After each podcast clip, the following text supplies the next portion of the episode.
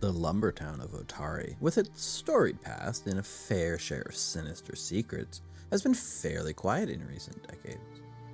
Over the 400 years since its inception, the surrounding area has been the launching pad for many famous adventurers, and as a result, most of the ancient ruins have been fully explored, much of their mysteries already solved. But when the mysterious Gauntlight, an eerie landlocked lighthouse, begins to glow with a baleful light, the people of Otari suspect it's an ominous prelude to sinister events. The call goes out for a new band of heroes to save the day. Those heroes are Mukta. One's path in life may shift like the sands. You have to adapt or be buried. Halarmony Higgins. Can I play something for you?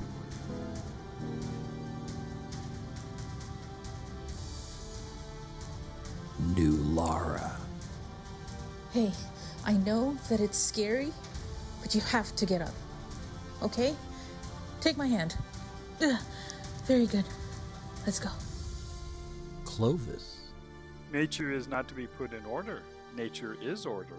It is for us to put ourselves in unison with this order. The time has come to enter the Abomination Vaults, Ruins of Gauntlight. Um, with another night's sleep, you gather your belongings the next morning, picking up your freshly ruined weapons, and head out to the Gauntlight Ruins once more. And that's where we pick up.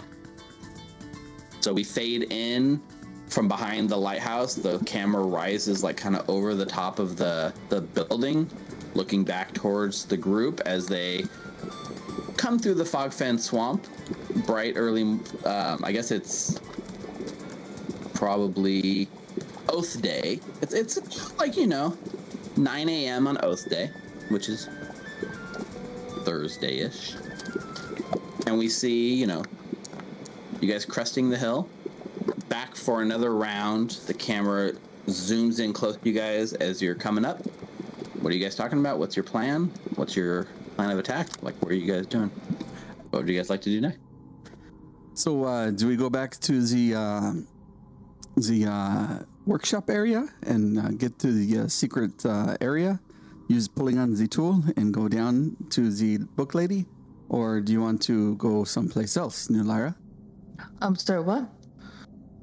We can go back to the workshop with your little friend uh, and find the secret passage to the uh, library and meet with the librarian, or uh, what would you rather do? Do you want to go down there? I'm thinking since the sun's out and it's safer in the Gauntlight when the sun's out, maybe we could check out the the lenses like upstairs. Okay, sounds good. Go ahead and let me like know. yeah, Mukta and Clovis haven't they haven't seen it yet. And the last time we were there, we were fine. I highly I know recommend the it. blood lady. Yeah, I know the blood lady came up there, but I also have a feeling that. Why is Nalara talking like this? But I also have a feeling that um, that since the sun's out, she might not be there. We have I mean, you can see from where you're standing because the lighthouse door is open. You know, it's like broken off, and you're looking in. The light, the where the floor of the lighthouse is, the blood puddle that had risen into that kind of humanoid form is back, and it's just laying on the ground again. Oh, there's probably gonna be another haunt. we, you do. We, we're bringing that doll with us, right? Yeah. Uh, he's going to tell us where to go or try to help us, right? Okay. Well, after you, good lady. You know what they say: sun's out, swords out. So yeah, I- Nular, do you want to go ahead and go up the lighthouse, or at least tentatively check it out? Yeah, for my exploration, I'm gonna Uh-huh. defend. Defend. Oh yeah, makes sense. yeah. Okay, so you got defend going, and then uh, I- I'm just assuming we're defaulting to the usual, which is avoid notice for Mukta, Yes. tech magic for Hal, and investigate for Clovis. Oh, before I head in, I'll, I'll, a- I want to ask Mukta. Mukta, how did we, stop the Belcora's like shadow from attacking us again? You did something, but I I'm trying to remember what. I did with the shadow. Yeah. Yeah, when we first came into the room and then the blood turned into you know, like a copy of Belcora and started Mm. attacking us. Oh, I threw my water skin at it to uh, try to wash away the blood. Oh, okay. Do I have one? Basically, it looked like you somehow disrupted the blood between the floor and the creature, which caused it to like disable the, the haunt. Whether or not it's only water skins that work, no one's to say. But I guess um we're gonna clean some floors today. Yeah. All right. so, so you know, you, you it looks reset, like almost like it's been before. This sort of brand new, the lighthouse again. Just to contrast, it's not aging with time like the rest of the ruins is. It stays in this like nice brand new sort of like approach. It, it like looks brand new, whereas the rest of the place is crumbling. And the blood, again, from what you understand, is probably if this is where you know Belcora died, like you guys learned from Borbo, his blood's got to be hundreds and hundreds of years old, but it looks fresh, like it could have been from a corpse that died this morning. And as you kind of go close to the room and step across the threshold, bracing for the worst, nothing happens, and you're Oh. able to bypass the the uh, bloodstain up to the the spiral staircase that goes to the top of the lighthouse, and get up there, no problem. Friend Mukta, it's all clear. You can go ahead. I'm just gonna narratively describe what happens. So like you push your way through there, back up into the top of the lighthouse, and you know, like the same as before, daylight streaming in. Uh, the lighthouse definitely has like a glow blue. It's hard to see it with the daylight around because that drowns out a lot of this glow. But there's this lighter, faint blue than the last time you guys were kind of up here looking at it. Now that you know like this idea of like lenses, you're looking around for any sort of lenses. There actually isn't any lenses the the lighthouse sort of has this like cagey it's, it's like a cage that this blue energy is like coalescing right in the center and pulsing and outside of it it looks like there's this sort of metal contraption that has maybe like six seven eight inch slots in it and it looks like maybe there's like four or five places where lenses could be placed into but there's no lenses currently residing here in the lighthouse. Are there any levers or like a pulley system, contraptions outside of, you know, like the lenses, like anything that would that might power the lenses or turn it on? You want to, if you want to spend some time like checking it out, that sure, give me a perception check. Oh, I mean, that you looks spend some cocked to time. me. you spend some time looking for some sort of lever, contraption, anything. Um, with that roll, like you definitely don't come up with anything. But one thing you still know just by feeling it, you can kind of like. It feels like this metal sort of gadget is on like a track of some sort that you can push it freely in 360 degrees around the lighthouse, like kind of floor. So you're not sure if there's a way to automate it, but you can manually focus it wherever you want.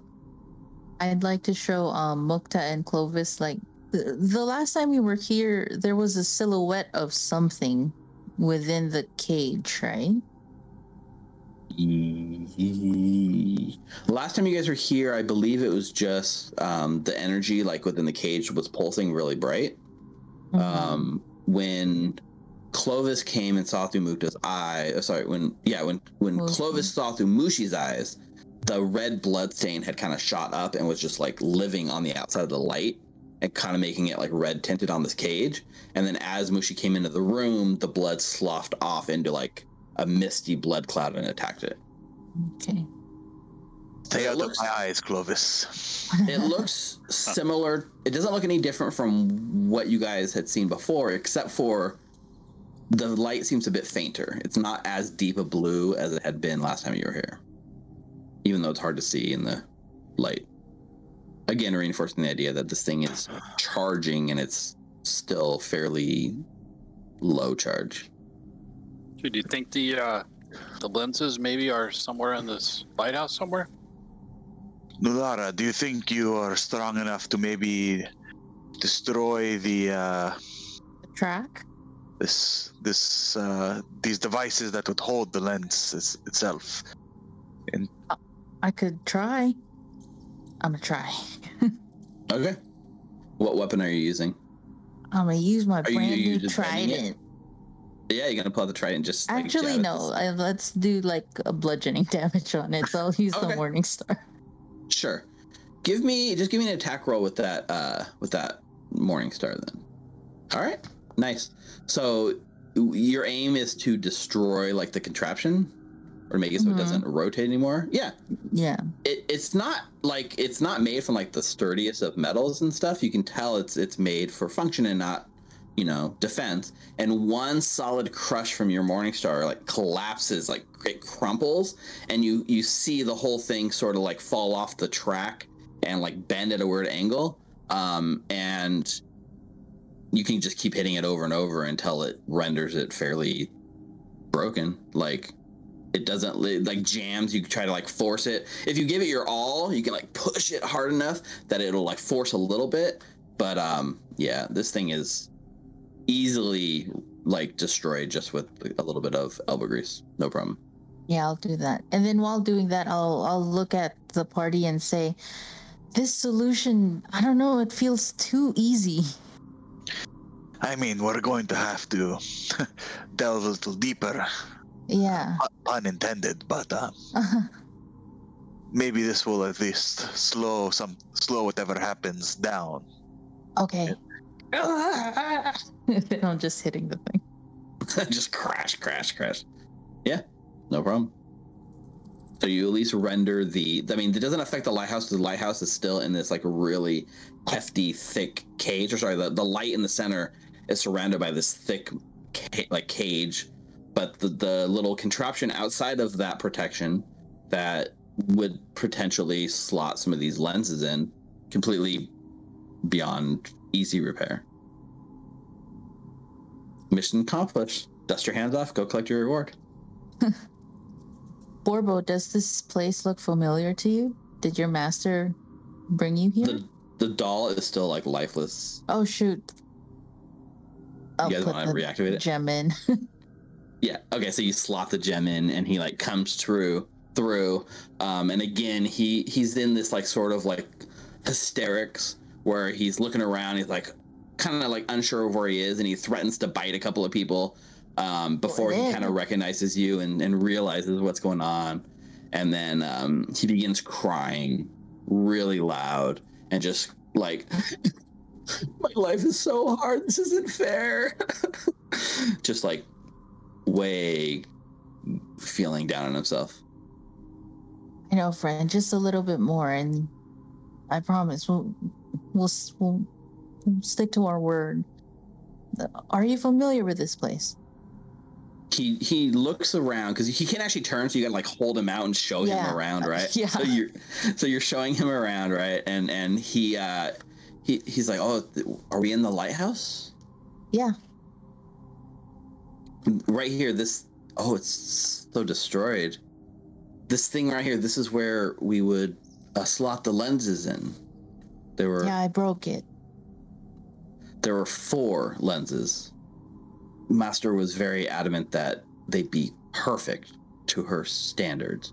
The good news is there's no way to slot in the lenses. The bad news is the lenses were never required to operate the lighthouse, more to strengthen its magic or to at least extend its reach further. Did he was he able to finish the lenses or was he just was he still in the process before everything went to shit? Oh no, no, we finished the lenses. It was his pride and joy. I think we worked on it for the better part of five years before he was happy with them. He uh, we, took them down to Mistress Belcora, and when he came back, he didn't have them. well, Borbo, I believe you've met everyone, and then I show him everyone. like you guys have any around, questions for him? Yeah. were- Doesn't sound like it. And uh, again, uh, oh, god. I was just going to say which uh, Which way was the best way to the library again? I mean, the only the only passage I knew I regularly used was through Master's workshop, which would be uh he's like, oh that way. No, no, that way. And like he turns and like you're you're he's pointing out towards like the northwest side of the lighthouse towards that little house, kind of off the side. And It's- then he tells you that's how you get there. Although he said there was another staircase that was that led down from the servants' quarters, but he didn't like to go there because they were kind of beneath him. I lean into Clovis. It's it's kind of makes me feel sorry for him when he points with his little nubs like that. Agreed. Poor baby. Alrighty, Borbo. You get on my back and you lead the way. Do you want him? Do you want? Do you want him to lead you to the lighthouse or sorry to the library? Unless there's anything else that uh the party wants to investigate in the lighthouse. I mean, we start to go down. It's as good as a direction as any. Once we go down, we keep going down, or we just go down a little bit and then look around and then a little bit more, or do we come back and go down like your secret door, Mukta? What do you think? Well, I mean, the reason we brought along our little friend is uh, to possibly help us in the library. So I feel like we should uh, maybe try to go there at least. Okay, let's do that. You lead the way. Yeah. So he- so um, he'll lead you basically out out the lighthouse door right here to the you know to the uh, west, and then north into that little stairwell that goes down where you fought like the sort of bloodworm creature. As we're walking, I want to ask how how did did Rajani spit on you last night? Hmm. I wouldn't say he spit on me. He kind of in my direction, but admit no matter means nothing. Trust me, you'd rather have him spit near you than talk to you. Hmm. Kind of regret just even throwing the idea of making him mayor. I don't. Did we really? I mean, we didn't really even throw it out there. We were just asking questions, and he maybe inferred some things. But um, Are look, you bringing dancing lights back out? How? Yeah. Because it was going back underground where it's dark. Yeah. Okay. Yep. There's some left over from last time. Perfect.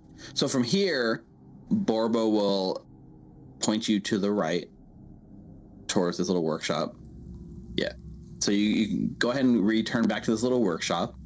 And just again as a reminder, like the seven square alcoves, each containing strange medical or sorry, magical apparatuses or alchemical sets of tools ring this damp stone chamber. The alcove to the north contains a large glass tank filled with liquid. A goblin's corpse, clad in outdated servant's clothing, floats inside of it. A semicircular work table covered with tools, papers, and what previously held a large book before it made its way into one of your bags was in front of the tank. Borbo, make sure that Borbo doesn't see the goblin in the tank. you don't want him to see himself? No. Yeah, okay. alas, um, he- poor Bobo. I knew him once. He does remind you that there is a secret treasure compartment in his room that he'll gladly uh, show you guys where it is if you'd like to see it. Although Mukta has already cleared that one out. Oh. I would like to um, go down to the library before we run out of uh, daylight. So maybe the most expeditious way uh, to go is the best. Yeah, so he motions here, like he, you point him away from the tank where the goblin is towards this door that's already open, and he's like, "Oh, I see you've already found this secret door. It was Yeah, cleverly so- hidden." No need Someone- for your uh, treasures. Why don't you keep them hidden? Some things you should keep for yourself. Yeah, and so he he basically says like you know leading this way down to the workshop, you know the there's Morlocks that live down here, and you know the librarians keep Belcora's library tended to. It'll be it'll be great. Ah, it's so Sure. dark. Oh, okay. There's like a long staircase that leads down deeper, deeper under the uh, library, into the library. I am still avoiding notice. I'm defending. Should I make a stealth roll? So Mushi, go ahead and give me that, or sorry, Mukta, go ahead and give me that stealth because you, you step down the staircase deep deep down, and as you step into this little hallway and mm-hmm. peer like up and down the hall, you see like to the west side of you a large swirling cloud of mist. There's thick clouds of mist that are spilling out from that room on the far side down like the hallway, making it hard to see any details. But there is very obviously something swirling at the center of that mist cloud. Where at? Ah, Borbo. So Mukta is is like sneaking ahead and sees it. Borbo, what is this? Is it safe? and as as as you're looking at that mukta um it begins to uh let me just see what was your roll 18 what's this thing's? Yeah so you you step down and, and you try to go in sneaky and you stop in your place mukta. And as you do this thing basically starts floating the, the mist and this creature starts floating in your direction a little bit. And i guess at that point everyone go ahead and roll initiative for me. Oh no! It's a little hard to be sneaky with a single hallway and bright lights all around you. So Yeah. That's so true.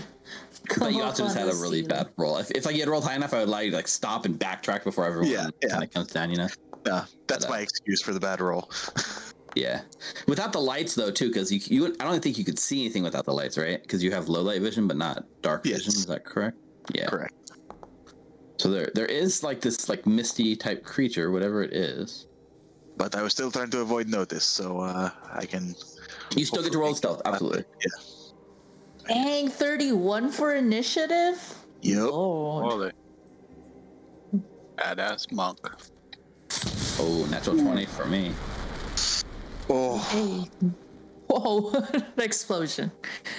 And then Mushi doesn't get his own turn.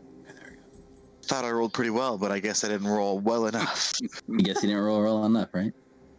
Whatever this the miss is begins to go your way. So yeah, thirty three point five. Geez. And Nular, are you still? Did you start with your shield raised? Were you defending? Mm-hmm. Yeah. Yeah. Okay. Okay. So just as a let's see, this is weird. Like it's it's hard to see with the fl- with like just a little dim light from your your lights and the swirling mist. is definitely like obscured from everyone. It's like basically hidden from everyone because it's hard to see through the uh, the clouds. So sorry, it's considered concealed from you guys. Okay. You can see it. You know it's there, but it's a little off, which means it's like a DC five flat check to even hit it with an attack or anything like that. So, what's its what's its move? It's got. They changed some of these things. Okay, so okay, so it's not too fast. Okay, so it uses one action. It only needs twenty. So like the the mist kind of comes closer, washes over all of you, and suddenly you're all completely obscured by this like mist around you. Um, it like sweeps up the stairs, down the hallway, and makes it really hard to see what's going on. And then it reaches out and it does a tentacle strike at Mukta because you're the first one in front of it. So let's see what it does. That's a 30.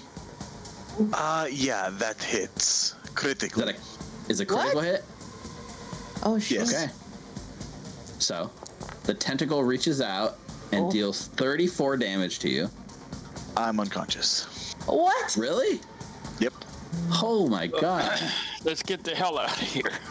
what the heck? That's intense. Grab man. everybody and go. Okay, so so the all the mist like he grabs grabs Mukta. Mukta goes unconscious. This like the you feel a tentacle wrapped around you. Mukta squeeze you. It deals what was it? Just bludgeoning damage. It like grabs you. You go unconscious. You watch as like the tentacle like drops the unconscious body to the floor, and then you feel like around you, like New Lara, you feel the mist starts like getting tight like around you. I need you to make a reflex save. A DC 20. Yes, New Lara only. Oh, shit. A DC 20 reflex save. 22. Very good. So you've managed to like push your way through it and it does not immobilize you. But you could feel that the Oh, cloud, the, the mist itself is trying to hold you in place. And Okay. and that's the end of its uh, turn. Mukta. Actually, Mukta, you get moved before an initiative. Yes. Uh, so, Nular. Okay, uh, first action, I'm gonna pull out a healing potion. Uh, second action, I am going to guzzle it down Mukta's throat. Okay. So you reach down, take the potion, pour it down his throat. Go ahead and roll that. oh my god. One. Is it just D8 straight up? It just says, yeah, for a minor, I only have a minor left. Yeah, it's just straight D8. So at least Mukta, you come conscious with one hit point. I'll God take it. Okay. He's alive! Ugh. Ow! I can't end on his turn, right? Like on his square? No, you can't. Hmm. Third action. Let me know if I can do this, Steve. Could I pull Mukta's body like to my space and then like Like switch squares. yeah, switch squares. Like for I'll my third that. action, it's like just use my movement. Okay, I, we can that. do that. Okay, cool.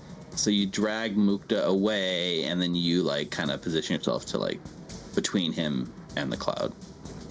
Mm-hmm. I'll Okay. pull him up a little further and then go go here. Okay, go ahead. I will allow that. Thank you. That was all Oh. three actions, right? Yes, sir.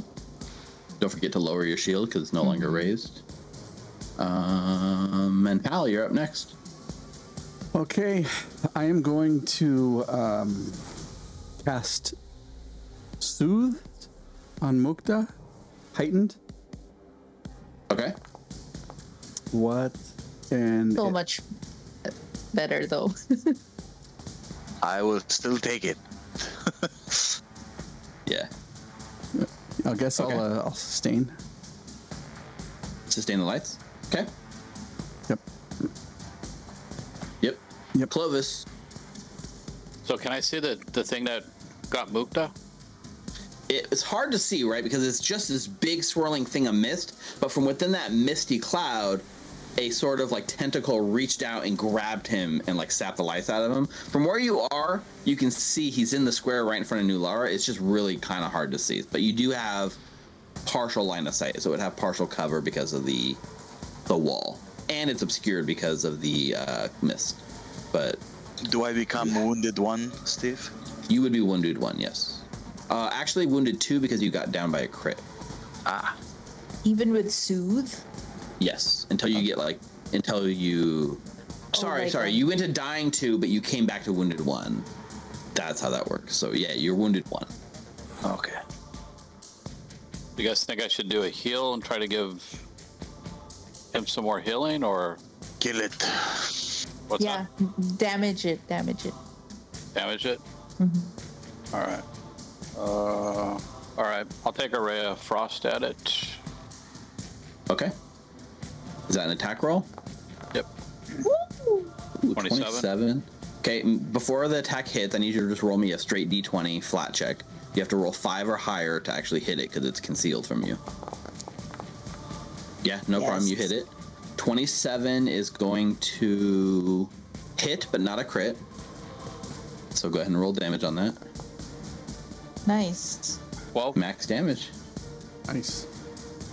All right, 12 points of cold damage saps through the cloud and like nails the the creature. Which you guys can see is called a Mist Stalker. all right. So then on my last um, action, I'm gonna recall. Can I recall knowledge if uh, I know anything about this thing with the tentacles? About this thing? Yep. Sure. Make a. It's either Arcana, unless you have some lore that you can apply to this thing. Um, make an Arcana check for me. I have a forest lore. That's it. Arcana. Oh, that's Yeah, Forest lore. You can make it with Forest lore if you want, or you can make it with Arcana. Actually, for this one, it can be Arcana or Nature. Sorry. Okay. Nature. Yeah. The way they do recall knowledges is like depending on the creature type, different skills apply. Jesus. So one. Come on. Okay. Well, that's a critical fail, which means it's supposed to be a secret check. Gotcha. But in this case, what you learn Uh, this thing is actually its weakness is uh, being paralyzed. So if you can somehow paralyze this thing, it can take the mist away. All right. I yell that out to everybody, and that's my turn. All right, Mukta. You you you stand up, uh, or no, you are laying on the ground because you're unconscious, but you you're you know conscious, prone.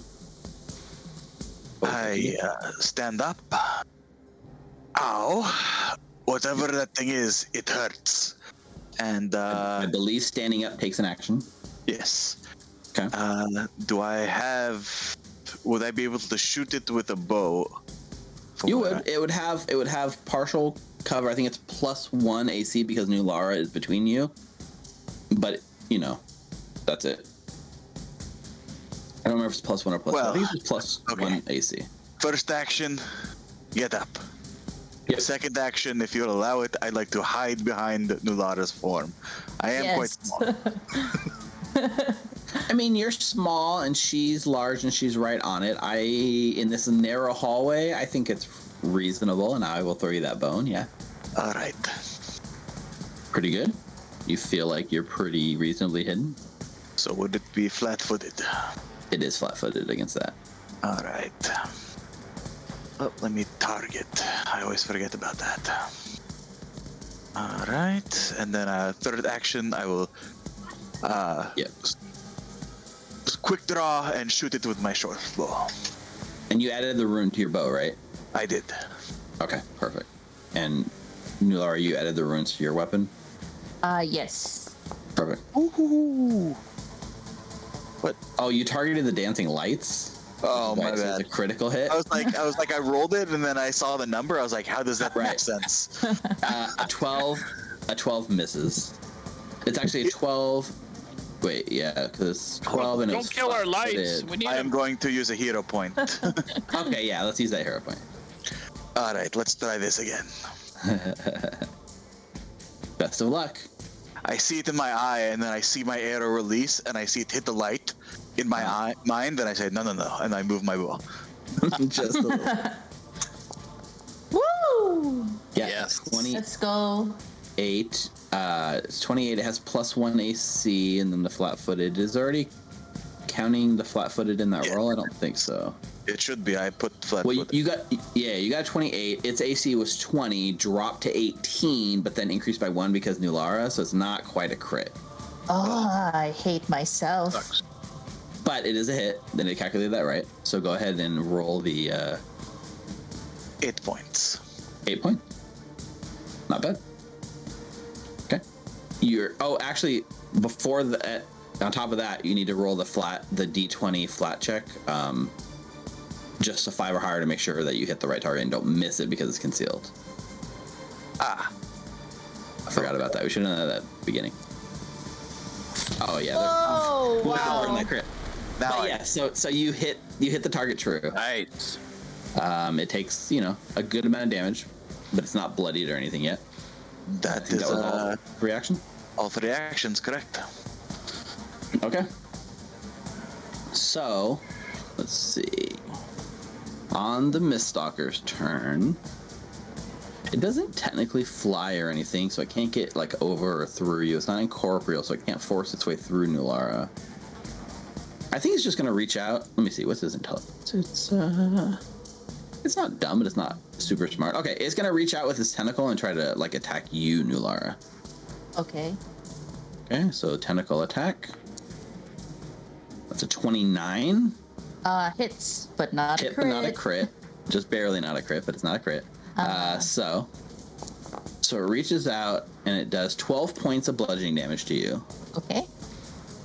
Um, and then, as it does that, it the tentacle wraps around you, squeezes you for 12 points of damage, and it's going to use the, the second action to cash in the, the grab effect. And the tentacle grabs you, and you are now being held in place by this like weird tentacle, and this creature has. So you are now considered um, grabbed. So unless you use an escape action, you have the grabbed condition, which makes you flat-footed and immobilized. Oh, wow. Okay. So I will add that to your thing. Grab, grab. So grab. essentially, I can't do anything because I'm immobilized, or I just can't move. Well, if you look at immobilize, it just means you can't move unless you. Can't use any um, action. Oh, okay.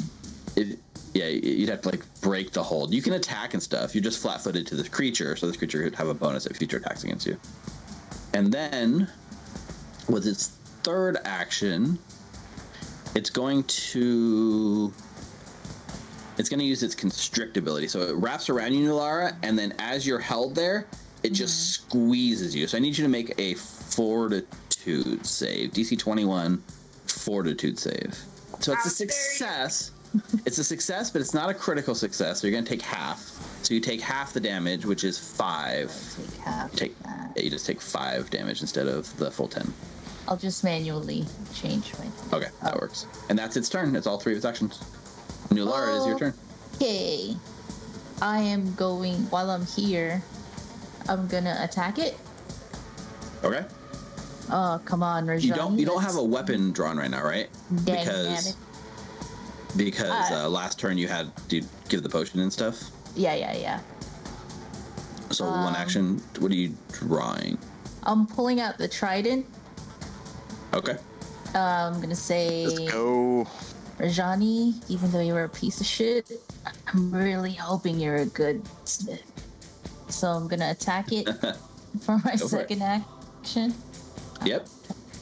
Oh, come on. New rune. Ah, 19?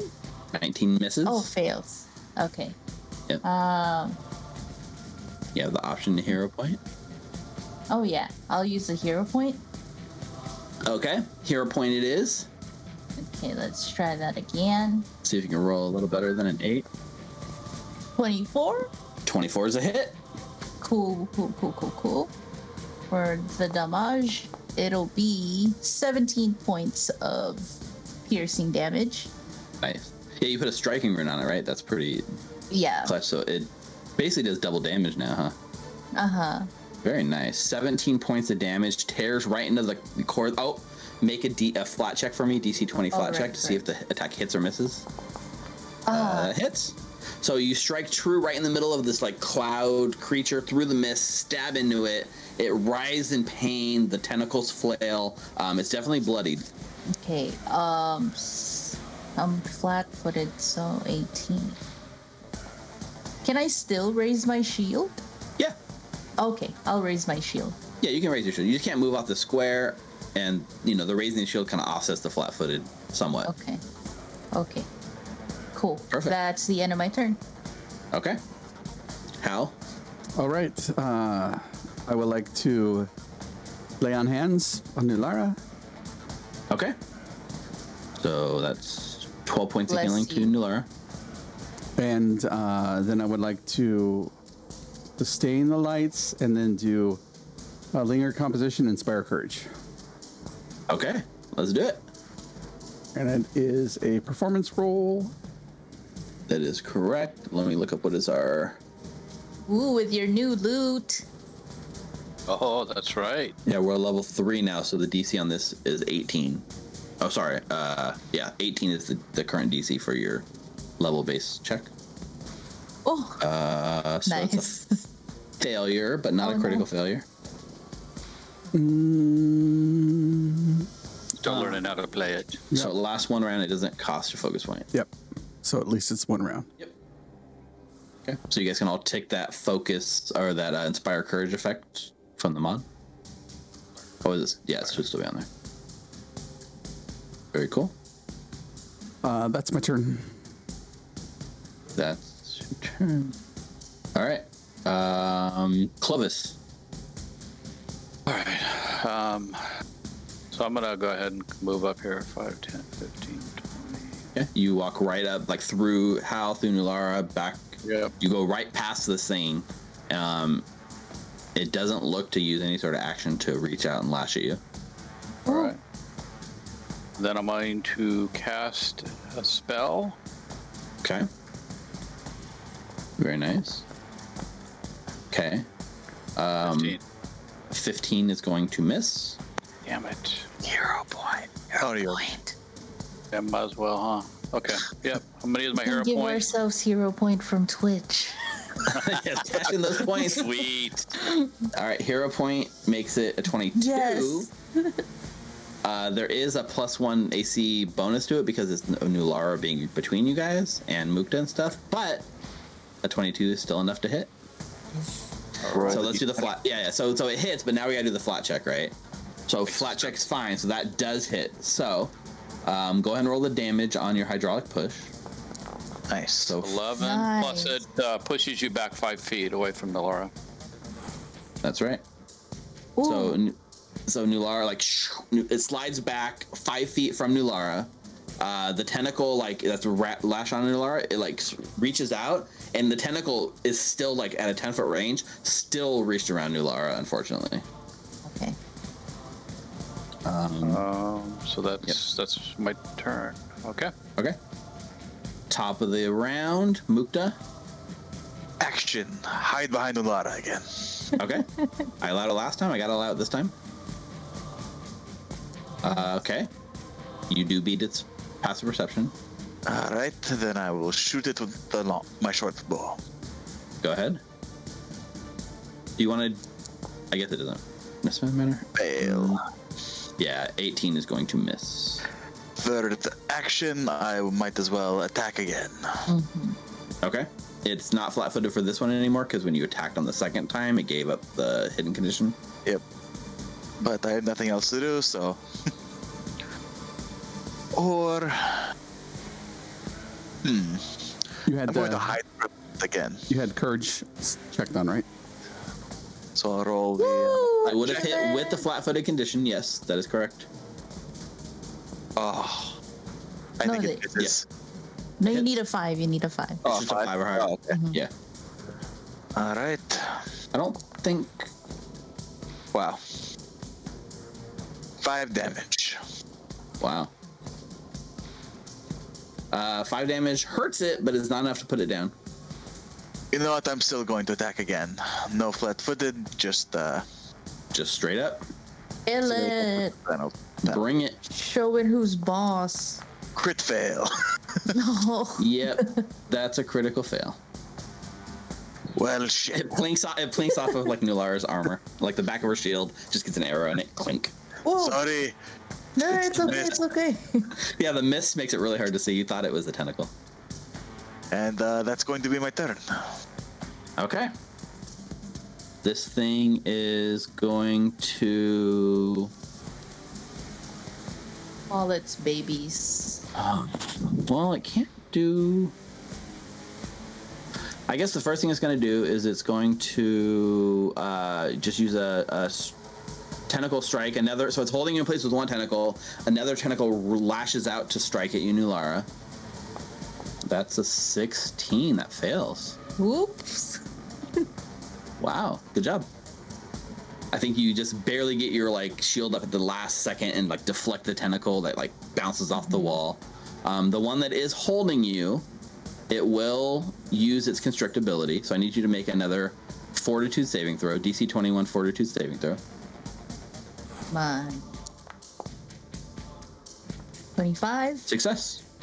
Nice. Okay, so you're gonna take half damage Uh-huh. again. Half a six, so you take three nice. bludgeoning damage. Okay. And then it's going to um, continue to use its third action to persist the grab effect on you. Okay. And that's it. All right. So for my first action, I still have my trident, right? You do, yeah. Also, just to clarify, because it has a 10 foot tentacle that's like at range wrapped around you, Mm-hmm. logically, you should you can attack the tentacle that's holding you because even though the body's 10 feet away, the tentacle has to be around you, right? Yeah. So if you want to target it with a melee attack, you can target the tentacle that's wrapped around you, and I'll allow that. or I'll just try and kill it. Sure, you gotta check Uh. the trident. Yeah, with a power Okay. attack. Okay. Oh, power attack. Very cool. Yeah, Um, one thing I did notice too, I don't know if the does the trident give you like a ranged attack option Yes, on your 20 your- feet. 26. And this this is chucking it, right? Yes. Oh, my the 20, D20. 26 gonna hit yet. Flat roll. Oh, that's strike strikes true. Roll the damage. Okay, so with a power attack, that will be 21 points of piercing damage. You hear a like loud squealing noise as like the tentacle like r- releases from around you and this thing starts writhing around with the tentacle sticking right out of, of it. The mist starts like swirling around you like crazily and when the mist clears you can see nothing but like a dead corpse of like um does it even leave a corpse behind? I guess it, it just leaves behind. You just see like a a trident laying in like a small puddle of water that's kind of running down the hallway and you guys have beat it good job Woo, Mukta. Now, my friends, I know you like to go in front so you can look around and pick the pockets of people who don't see you, but uh, maybe you not uh, being in front is. Uh, I think this this happened a couple of times so far. Yeah. you guys all all get 60 experience defeating Hey, Okay, good. I'll just go ahead and grab my trident really quick. um, maybe have a little bit as I spit up some blood. We uh, wait a few minutes. I can uh, take a breather, and you can take a breather, and uh, perhaps I can use my uh, lay on hands on you and uh, heal you a little bit. And Clovis can tend to your wounds, maybe. I mean, You- I'm, you I'm wanna- sorry. I know where we do just went down here, but uh, maybe we do this back upstairs for a moment. Right that's what i was wondering like you don't have to like i mean you can move your tongues if you want it's just going to break for everyone again but we can just assume you go back upstairs to do it that's fine Mhm. Also, I'm, I'm meaning to say my healer's kit is on my belt. By the way, it is. It's Okay. not in my backpack, so it's on me. And it's within and my thieves' tools also fit in my bandolier with my daggers. I equipped. Yep. it. Okay.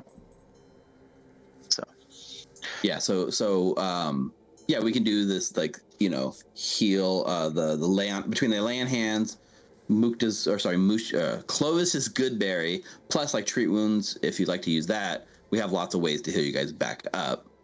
Yep.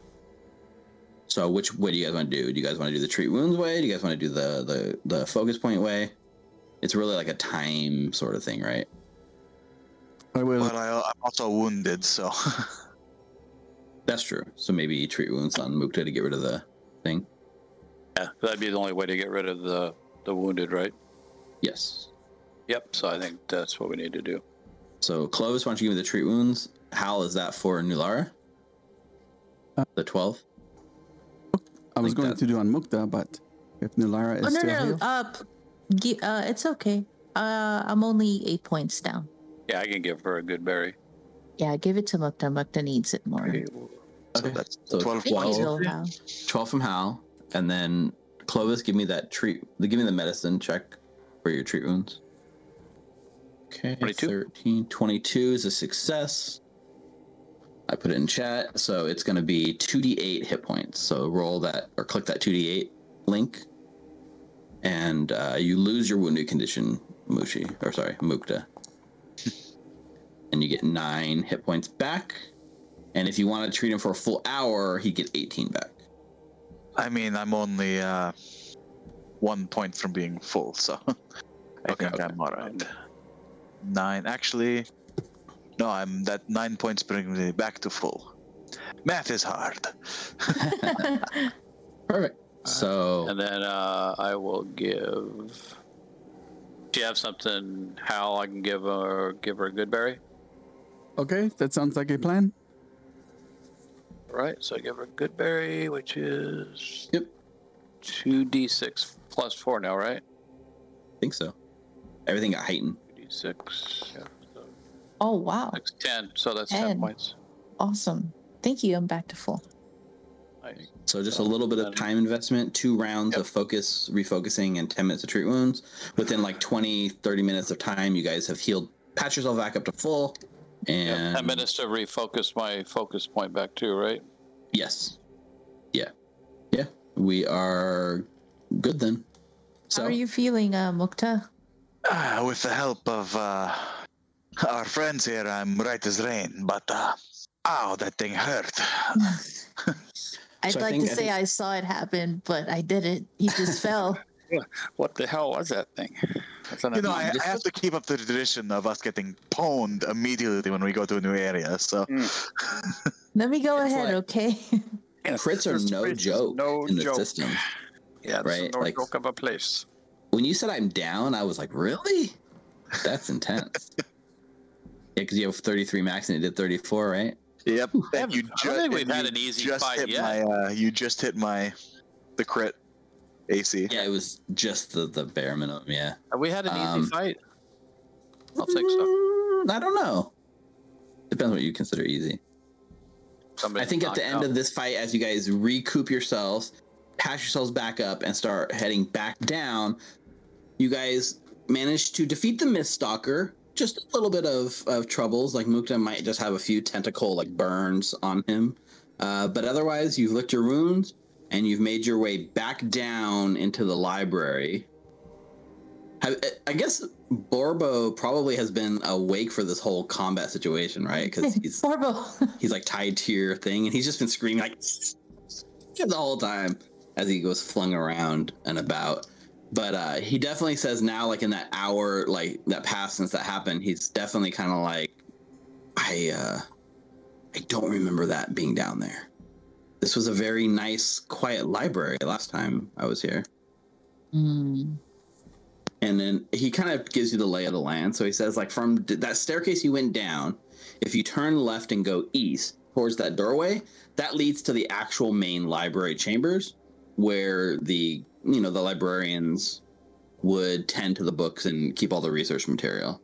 And then if you go the other way towards the, uh, make a right and go west, that leads to a lot of the uh, reading rooms and where guests could like be seated comfortably and have books brought to them and sort of lounge and enjoy the, the reading in a, in the more comfort. So the books are stored in the library to the east, but the reading rooms are to the west. But did you want to check out the reading room where you killed that thing? No? Okay. Hey, I- uh, don't forget too. We uh, we want to grab books. I want Uh, to five take a gold look. for each book.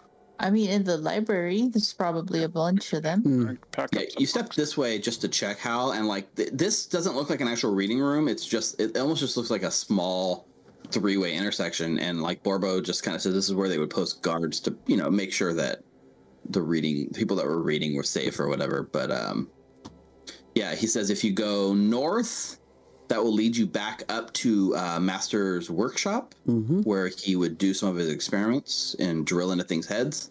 And then if you go south of here, that's where he says it, it'll lead you to the reading rooms. So, do you want to go? Uh, okay, Mukta. Uh, maybe you not uh, go in the front. Maybe M- Nulara should go in the front. Uh, just tell me where you want me to put the lights, Nulara. Should we head to the library? I think we. I mean, that's what we're here for, yeah. Yeah. Okay. Uh, We can- can can I check for traps? Set that Yeah, give me a, soul give me a free. perception check. Make a, make sure you make it a secret perception check as well. I have no idea what I rolled.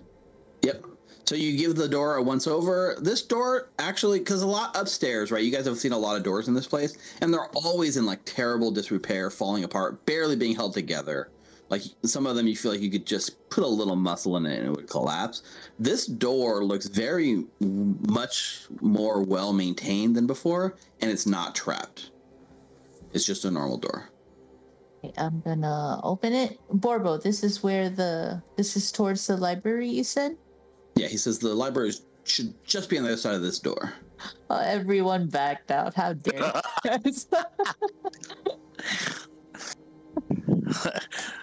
okay then. Um, Dangerous place um, down here. I'm gonna defend. Okay. Okay. Open the door. Oh, Okay. So here's what you see. The Yep. door opens. There's there's dark. You have dark vision, so you can see like everywhere, right? So you can see the layout. But the main thing is, hundreds of stone shells are carved into the walls of this 15 foot wide hallway. While there are many gaps in the collection, there's a staggering number of books, scrolls, and folios crammed into their shelves. Signs hang above several doors off of this hall, and to the south, you can see. Um, can you? Oh, sorry, I closed the door. You can't really see it from here, but if you stick your head in a little bit, you can see to the south. There's like this large curtain kind of drawn across the hallway with a bit of like a pale glow of blue light coming from under it.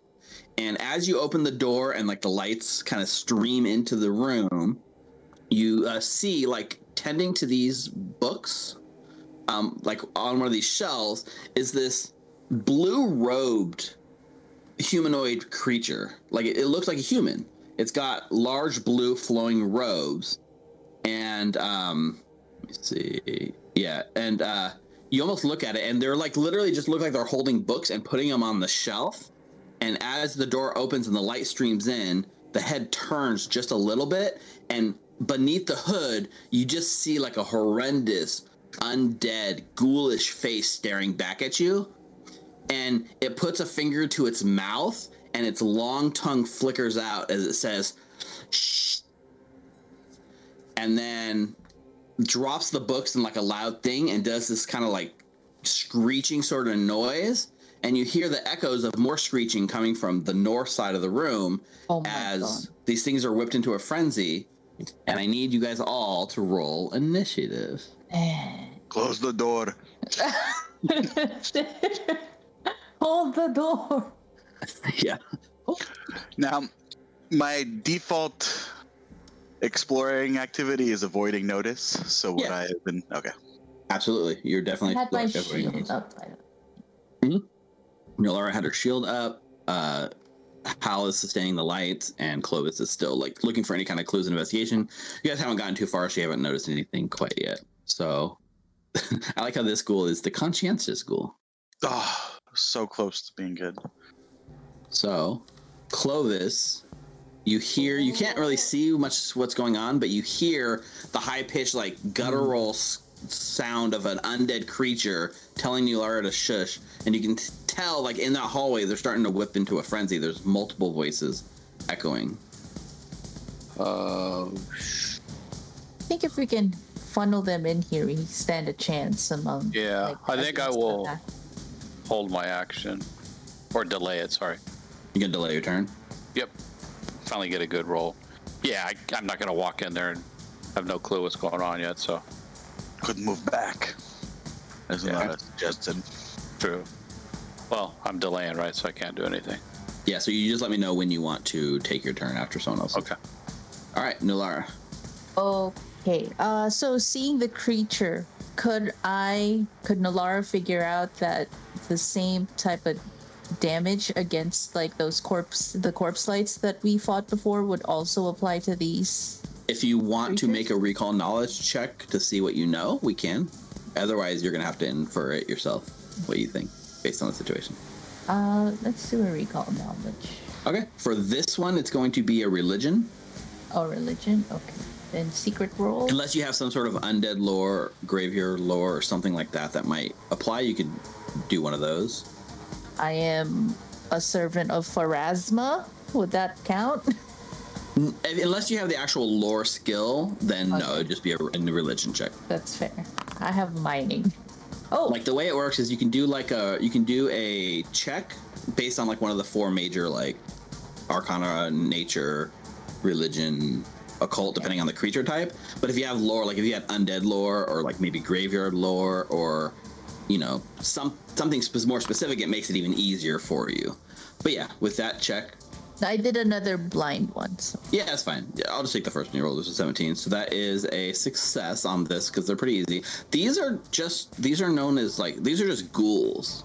Um, they do not they're they're not like animated bones. They're not mindless creatures like the undeads and zombies you fought before. These are like fully functional creatures with like full autonomy and stuff. And they do not seem to have they do not seem to share the same weaknesses or resistances that zombies and skeletons would. Okay, got it. And then to ready an action, I have to spend two actions, correct? That is correct. Okay, so I'm going to ready an attack when they get in my melee range. Okay. You just get that weapon up and cock it back like you're ready to go. Yes, sir. And you got is it your the trident? trident, yeah. Perfect. Oh, and does that mean so my because I defended for my exploration activity, right? So does Right. So mean- it drops at the start of your turn, so your Got it. shield would be lowered. that's okay. Okay. That's the end of So- Yep. This conscientious ghoul steps forward and it's like kind of growling and it's it speaks at you and um it, it stops right here and it sees you like readying an attack and it kind of stops right there and looks at you and it speaks to you in um in undercommon i don't know if you speak undercommon or not but those of you who do speak No. undercommon which is Hal and Move- Mokura. Yeah, How? then- Okay. They say, Are you here to donate flesh for the canker? With its head kind of cocked sideways a bit. And it just stands there and waits. Uh, and then I'll, Okay. re- I'll, will I be able to relay that message? Just you can relay it, yeah, that's fine. And you see, like as as this is kind of happening, like Nulara, like towards the north a bit, you start hearing more like footsteps coming down the hallway as more and more of these creatures seem to be kind of coming to see what's going on. And they're all seemingly saying, saying the same thing, which is, Are they here to donate flesh to the canker? And they're all like inquisitive, like staring at you. And as it stares at you, Nulara, even though you can't quite understand the words that they're saying, you can read the intent and the, the look of this creature as it's like licking its lips and just like staring at you hungrily. And uh, that's the I'm end of it. pretty its turn. gamey, friend. Gross. Mukta. I'll reply back in another comment. Up, sorry, wrong door. We're here for the kobolds. uh, I will. uh... well, Oh, I mean, since, since Borbo's on you, Nulara, I'm just in, in your turn. I'm just gonna say, as he sees this unfold, he's just like, "I promise this isn't how I remember the librarians looking." That's all right. A lot of things change in 200 years. Okay, so now go ahead. uh, would I be able to do the same thing? Hide behind Nulara? Uh, yeah, we're still in the same hallway, so you just Nulara's like taking up the whole like doorway, so you just like use that to stay hidden. Sure. All right, that will be my first action. I mean, you started hidden, right? Because you were doing the the un. You were you're coming into this. You were not avoiding notice, so you're already taking the stealth action. Yeah. Coming into it. I am Yeah. probably assuming that it sees me. Um, it does not. Ah, Ooh, I they're will. pretty dumb. That's flat-footed, It is flat-footed. and I will uh, take a shot at it. I'm assuming Okay. it has the same cover, so flat-footed, but plus one cover. Yep, that's right. So first attack. Um, a 19, flat-footed, and the thing that Hits. it hits. Yeah, Ah, wow. All right. yeah. You're like, wait, this isn't supposed to hit. All right, six points of damage to this thing as like he's he's licking his lips, staring. The arrow flies over your shoulder and pierces it, and it sinks it right into its flesh, and it just like looks down, and cries in pain, and starts getting extra angry now. Uh, third action. Or what are we doing? Are we holding here, or are we going back? We have to get through them to get to the library. Are they a threat? But I They're mean, basically in the library. but I mean, are we going? Are we like pulling them back further, or are Oh. we gonna hold here in our positions? I thought they'd come in here, but I guess they're waiting for us to come out. We'll We wait. get in good position. Yeah, let's let's wait it out. Let's see. what I will uh, hide for my third action. Okay. I mean, here's the thing, right? Technically, you didn't have to hide for your first action because you were already hidden because you started combat stealth because of your thing. So you, your first action was just to attack, Okay. and then you still got two actions. So if you want to hide, that's fine, but you still would have a third action as well if you'd like to do something. I will hide and then attack again. Okay. Make the stealth roll, and then make the uh, the attack with the penalty. oh, yeah, so that's gonna close do to it. natural twenty. I know. It's okay. It's still enough to hide. And then your second attack will be at minus five, so that's a twenty-two, even with the minus five, which flat-footed takes this thing to fourteen and a fifteen. Not a crit, but it is a hit. All right. Ooh, that's pretty Nice. good.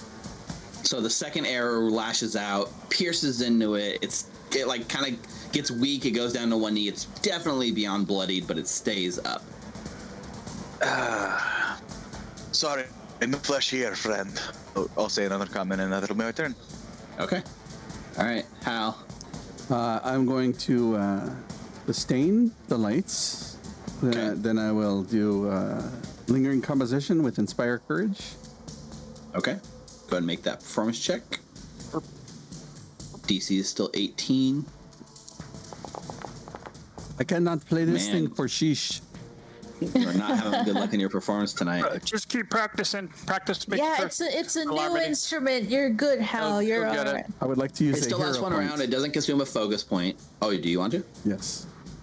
Okay, let's use it. Come on, I believe in you. That's a success. Woo! So the composition lasts three rounds, and that was you still got one more action, right?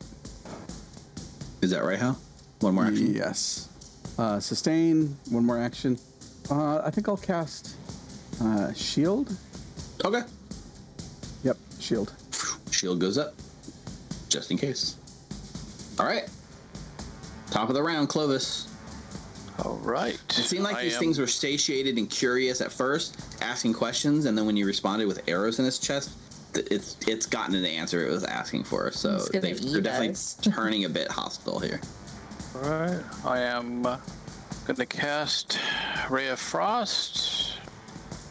Almost a natural Nice. 20. 23. Uh, that is a hit.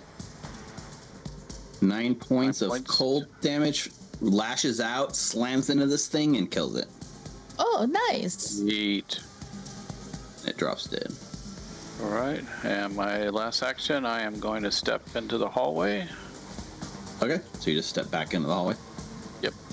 Okay, Nulara. Okay, uh, first action, I'm gonna raise my shield, Okay. and then, and let's see here. It's a little weird. Okay. Um, I'm gonna peek out. Oh man.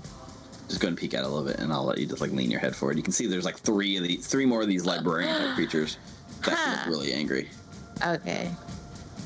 Should I wait for them here or? Yeah. See if you can't. See if you can't draw them into the hallway. Yeah, yell at them, Pick give them them the one by eyeball, one. and then move back by Mukta. Yeah. Okay. Um, I'm gonna yell out. Well, they don't understand me. Never mind. But I'm gonna try and do intimidating glare in for one of them. This dude right Yeah. here. Okay. Yeah, go for it.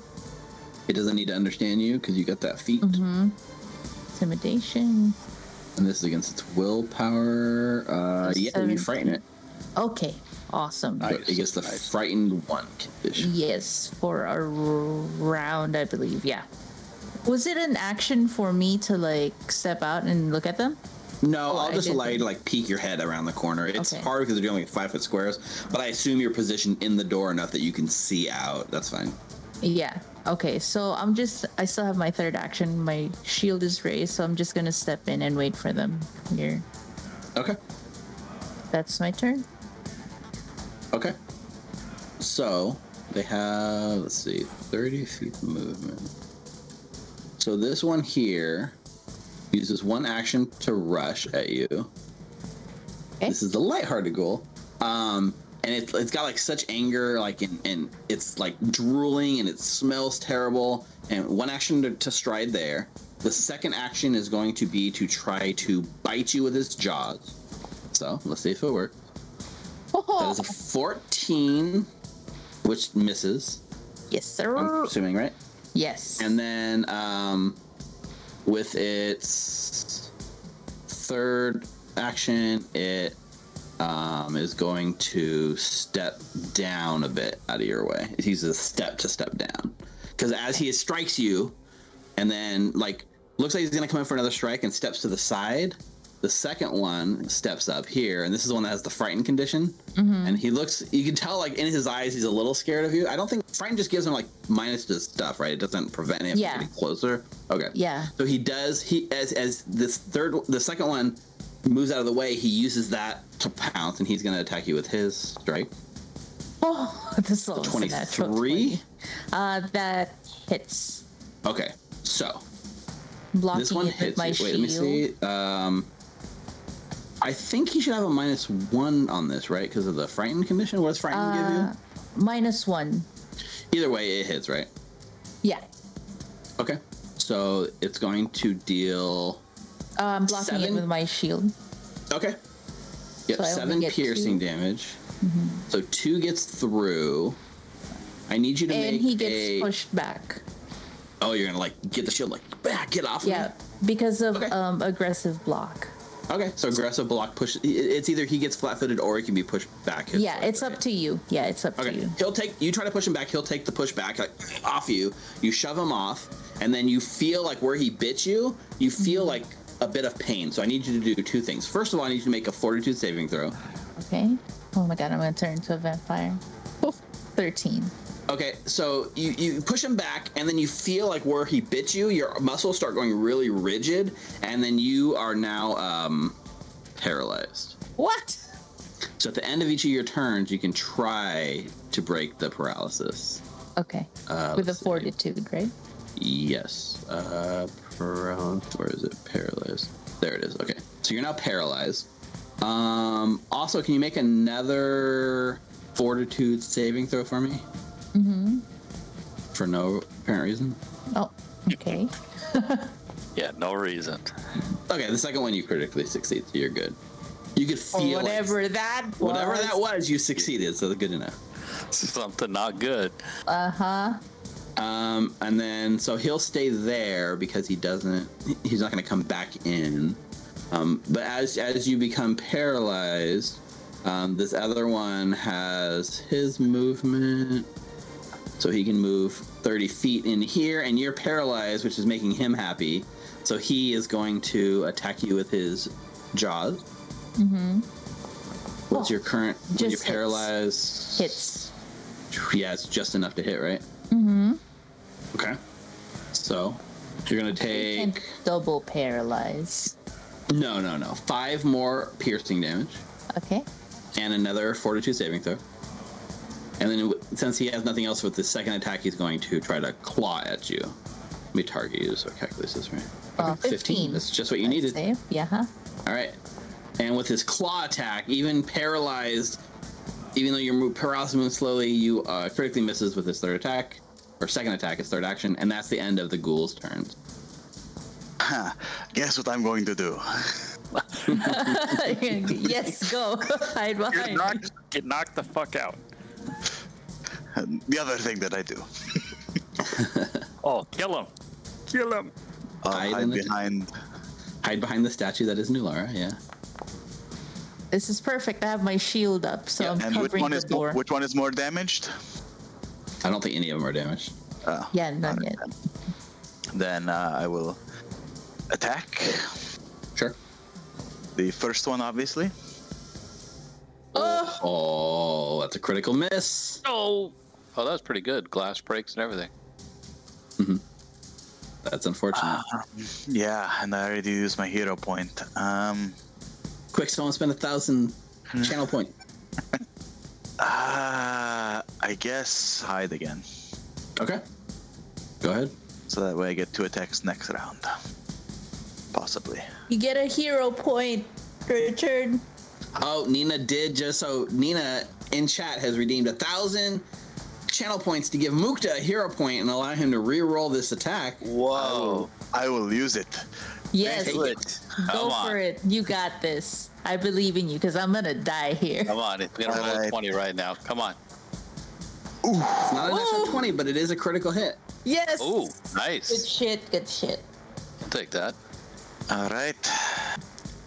16 minus 2 plus Wow, and I rolled one and a two on my All damage. right. Still That's good damage. That's good damage. It's a lot of damage. It hurt it. It did not kill it, but it hurt it quite a bit.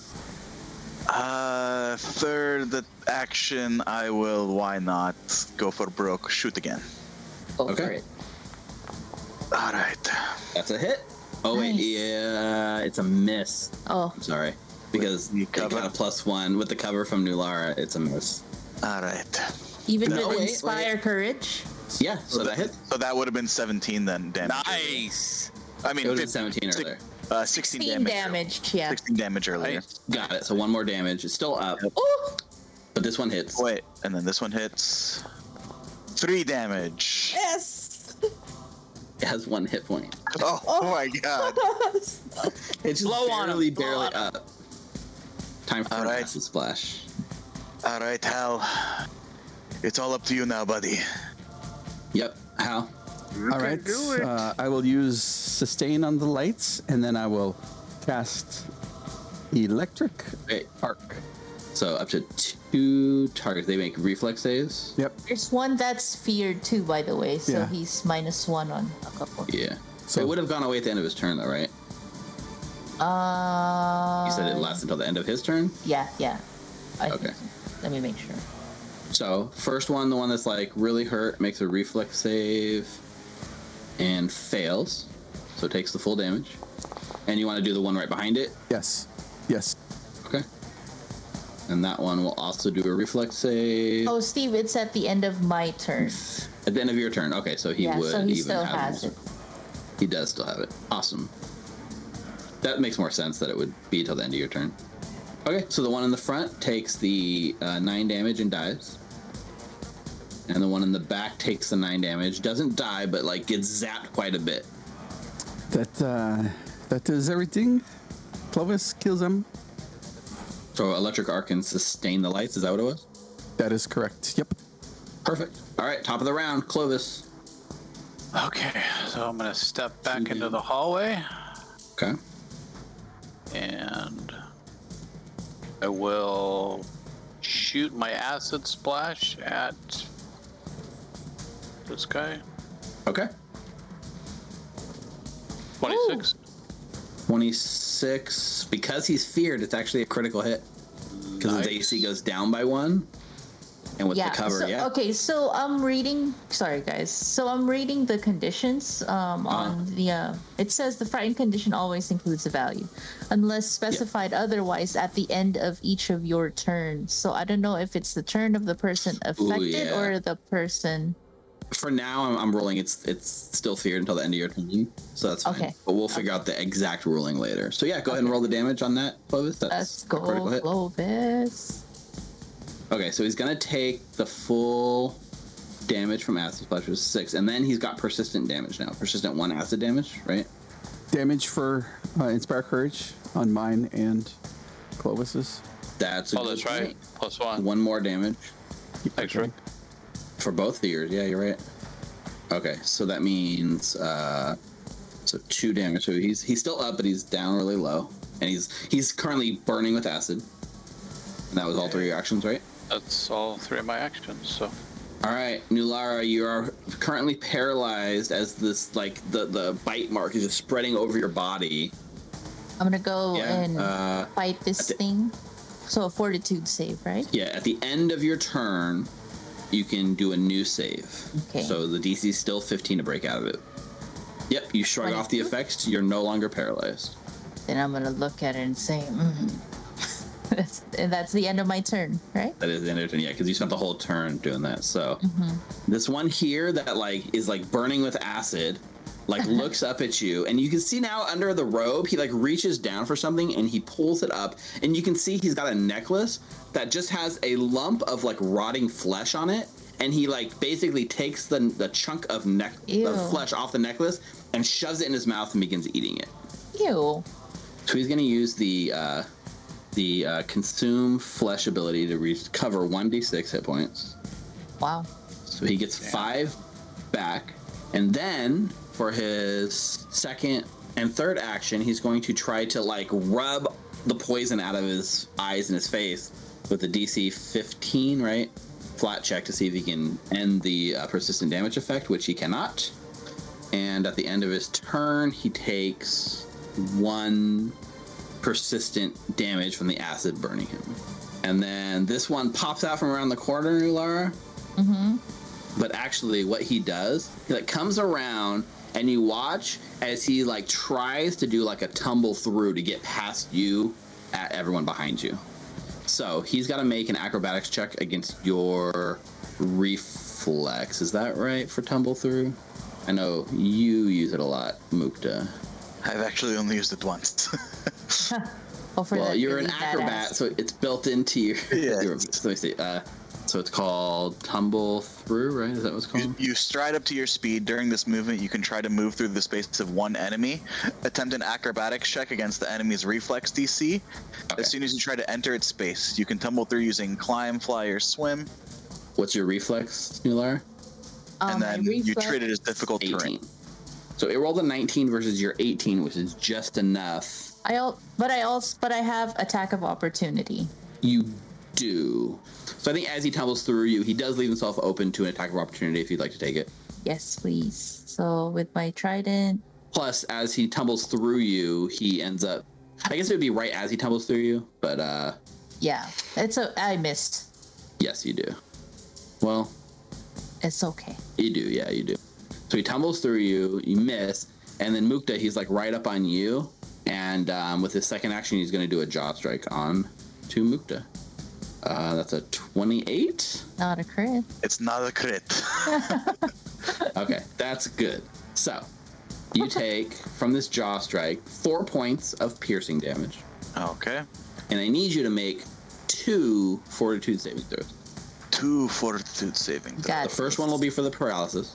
Yes, Oh. nice. shrug it off you do not get paralyzed you feel the same effect and your muscles start to tense up but you like flex it out all right and then the second one for the unknown effect success you shrug them both off good job um and then with its third action it'll take the, the penalized um, attack against you uh 21 Just hits.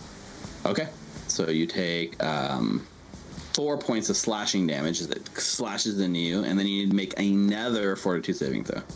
Oh, Jesus.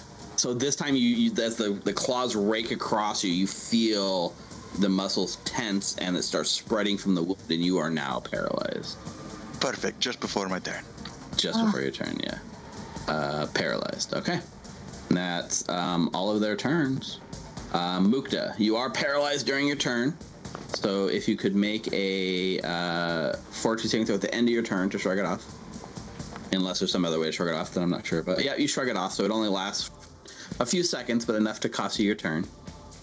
Wonderful. No, no longer paralyzed. Uh, Hal. Okay. Um, I'll sustain still. Um, and I guess I'll uh, hit it with an electric arc. Okay. Uh, 19 reflex. Oh, that's right. So reflex for this guy. That's a fail. Reflex for this guy is a critical fail. So full damage to one and double damage to the other. So seven damage to, actually eight damage to this guy, right? Because of your ability. Mm-hmm. And the one in the back is going to take 16 damage, which is enough to fry the one in the back. The one that was still like acid in its eyes that was chewing on rotten flesh is zapped and he like convulses and he falls over roasted and he is now out of the fight, leaving just one. That's my turn. Okay, Clovis. Okay, I'm going to shoot my acid on this guy here. Okay. So four Plus points. of one, right? Yep. Yep. Okay. It looks bloody. I will step back into the hallway, and that'll be my turn. Okay. Hal. Nope. Nulara. Wait. pissed off Yeah, Nulara. because they've been paralyzing me. I'm gonna hit it with a power attack using my is- trident. It is flat-footed. flat-footed. Yeah. Yep. Because we are flanking. Doesn't happen very often, but 23. uh, 23 is a hit. Okay. Power attack. And I'm, I'm pretty sure it's gone. 19. Nice. Nice. Yeah. So describe what it looks like when you finish off this creature. I am just going to pierce it like a fork piercing a hot dog and then swing it over my head until it plops down behind me. I'm just so frustrated about what they did. So no problem. You guys defeat the ghoul librarians of some sort.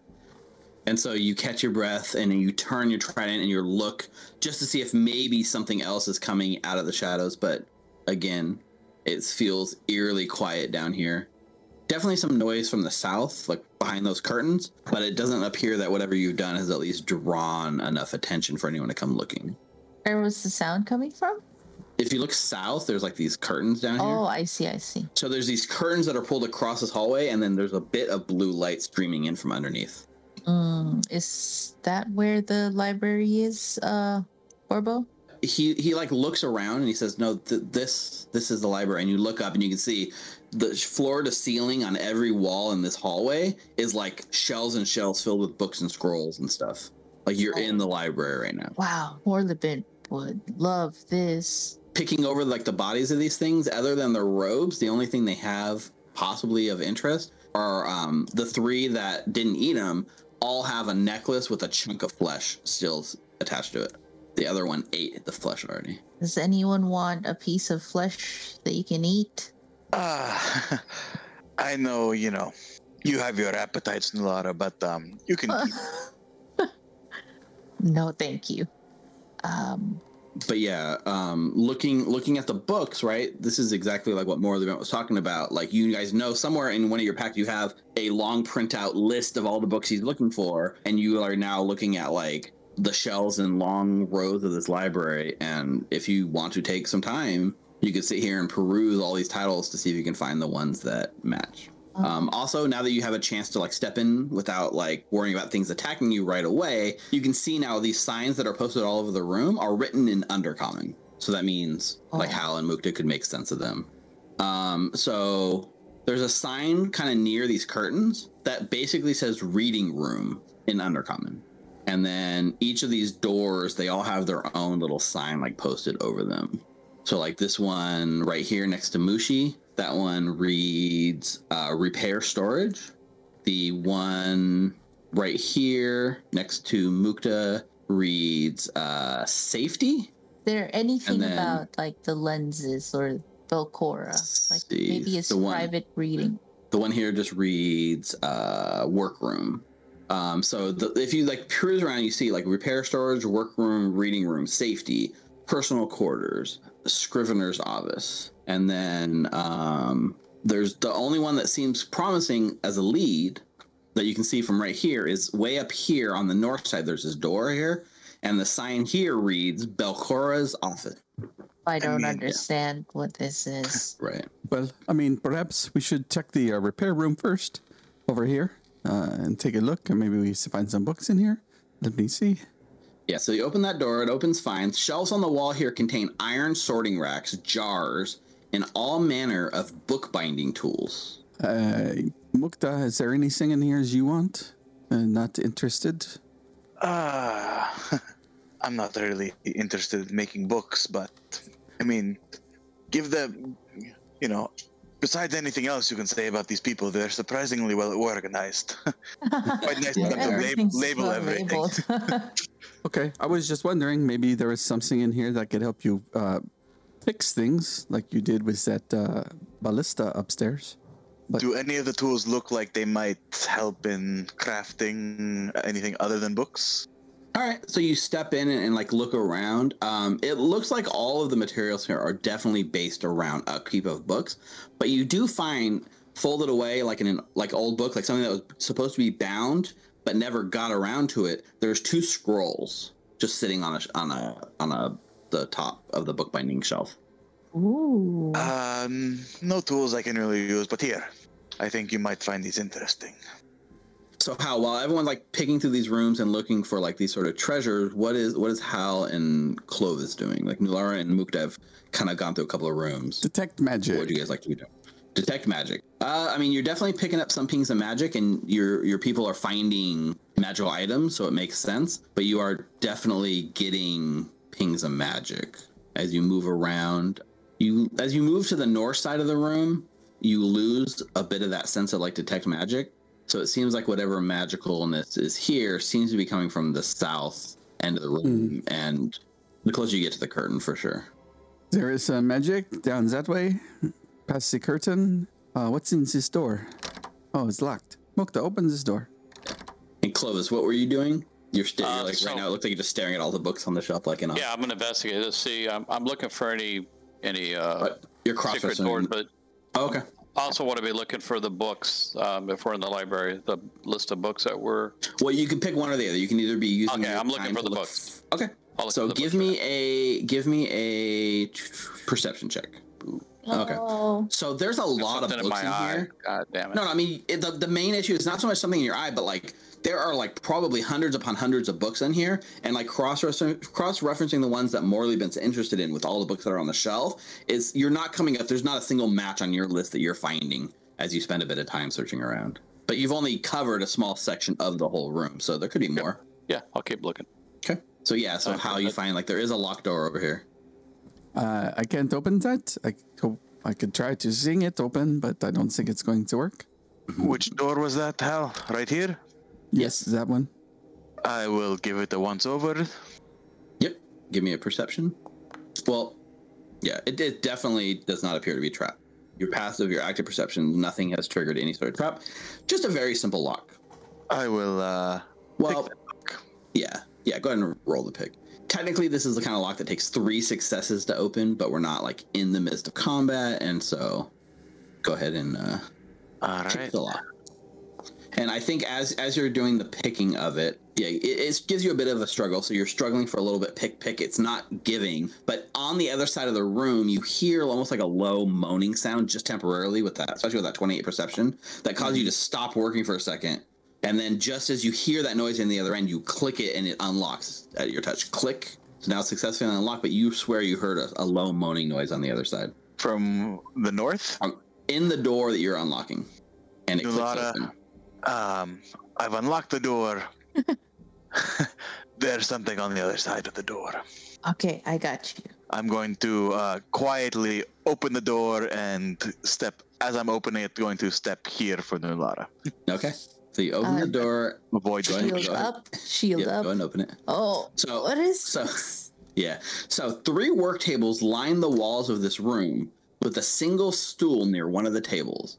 A skeleton wearing a light blue librarian's robe sits in a heap beside the stool. And over here, like hovering like over the the, the workbench table, you see like very obviously a ghostly spirit. There's no legs. It's just this weird ball of energy that looks humanoid in shape that seems to be going through the motions of like, you know, like working at the table. And then as the door kind of opens and the light streams in, sh- like she turns and you can see this womanly, ghostly face look at you and speak in in undercommon. What do you want? I don't under somehow Mukta. I from I hear this uh, from the other side of the door. Not poking my head around, I said, "We seem to have lost our library card." She she definitely like well make a I guess a deception or a diplomacy check. I mean, I'll let you decide what how you want to make that roll. I think there are equally as shitty. sure. I have my shield raised, by the way, Steve, and then Oh, I'll my, definitely do yeah. deception. Yeah, you, you get okay. Do the deception. and then my trident on one hand. Yeah, you you definitely are in a in aggressive stance in this situation. Yeah. Yeah, so with a 19, that's not bad. What's her what's her will save? Not enough to beat her will save. Or it actually be if if the deception is her perception, which is not enough to beat her perception. So she definitely doesn't like buy it, right? It's a silly thing. She like there's just like fear, anger, um, and she doesn't she doesn't like immediately attack, but you can see like the clothes that she's wearing start floating out. Her like blue kind of pale glow becomes like a pinkish red, and sh- her eyes like narrow as she looks very angrily at you, and look- says, "The books are not for trespassers." Hal, Hal. A Borbo, Borbo. I show the doll. Yeah, but when you pull the doll, like right, you, you like the doll can see, and he's like, "That's her. That's Jarelle. Oh, who? It's Jarelle. That's the book lady." That's Jor-El, father of Kal-El. Well, she, she she looks she looks a little paler than she used to, but I definitely recognize that face. You're up.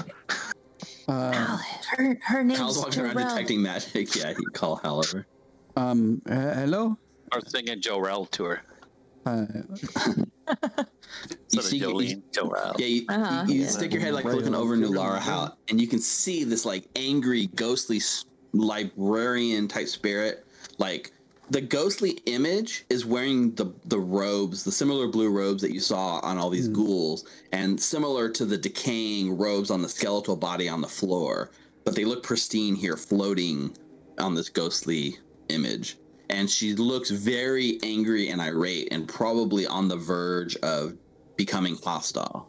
Uh, well, we don't mean to interrupt you in your work. Perhaps we just close the door and we uh, leave the library once we're done, and uh, we go about our business. You go about your business. What say? What say you? Does that sound like a, a good idea? Hmm? Good idea. Uh, I mean, you offer you basically offer this this deal, right? And she's just kind of like, oh, but she like raises her hand and just points it at you, like basically telling you, yeah, close the door and get out. And like as as you kind of like, I mean, assuming, do you guys close the door? Uh, Nulara, close the door. Okay. As you close the door, like Nulara, like there's a moment of like there's like a pang in your heart, this feeling that you carry with you all the time, and there's a little hesitation on your part to close this door and seal this spirit to this fate. But you you still like you know you you have that hesitation. There's that conscience that weighs on you all the time that seems to disapprove of this action you're taking. So I have the door halfway um, closed, and then I look at Hal and I say, "I- "I can't, Hal." Wait, close the door and let me drink a healing potion first. I feel that And we can reopen it. uh, I sit down. No, I like sheathe back my trident, or I put it in my back, Okay. and then I open the door. Okay. What do you guys do as you watch Nulara like put her weapon away and then reopen the door? I'm going to uh, hide. Yeah, of course. So Nulara, you open the door. Uh, Hal, can like you it- translate for me while I talk? Uh, certainly. Uh, what would you like to say? You can stay. You, you can stay outside. Um, you can count on that. It's so Hi, funny every time you guys like. Uh, Jarelle, m- my name is Nulara. Um, I'm composed by my deity to ask how you are. Like hearing her name, like instantly, like kind of like puts her at ease a little bit.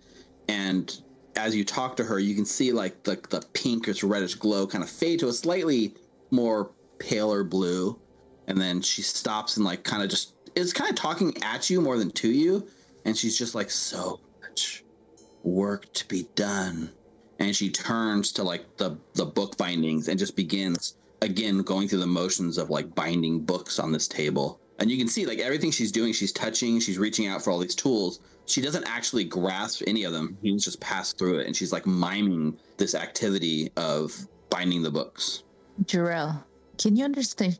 Can you understand common? yes i Ah. am not an idiot i've read lots of languages I believe that you have. Do you know what year we're in?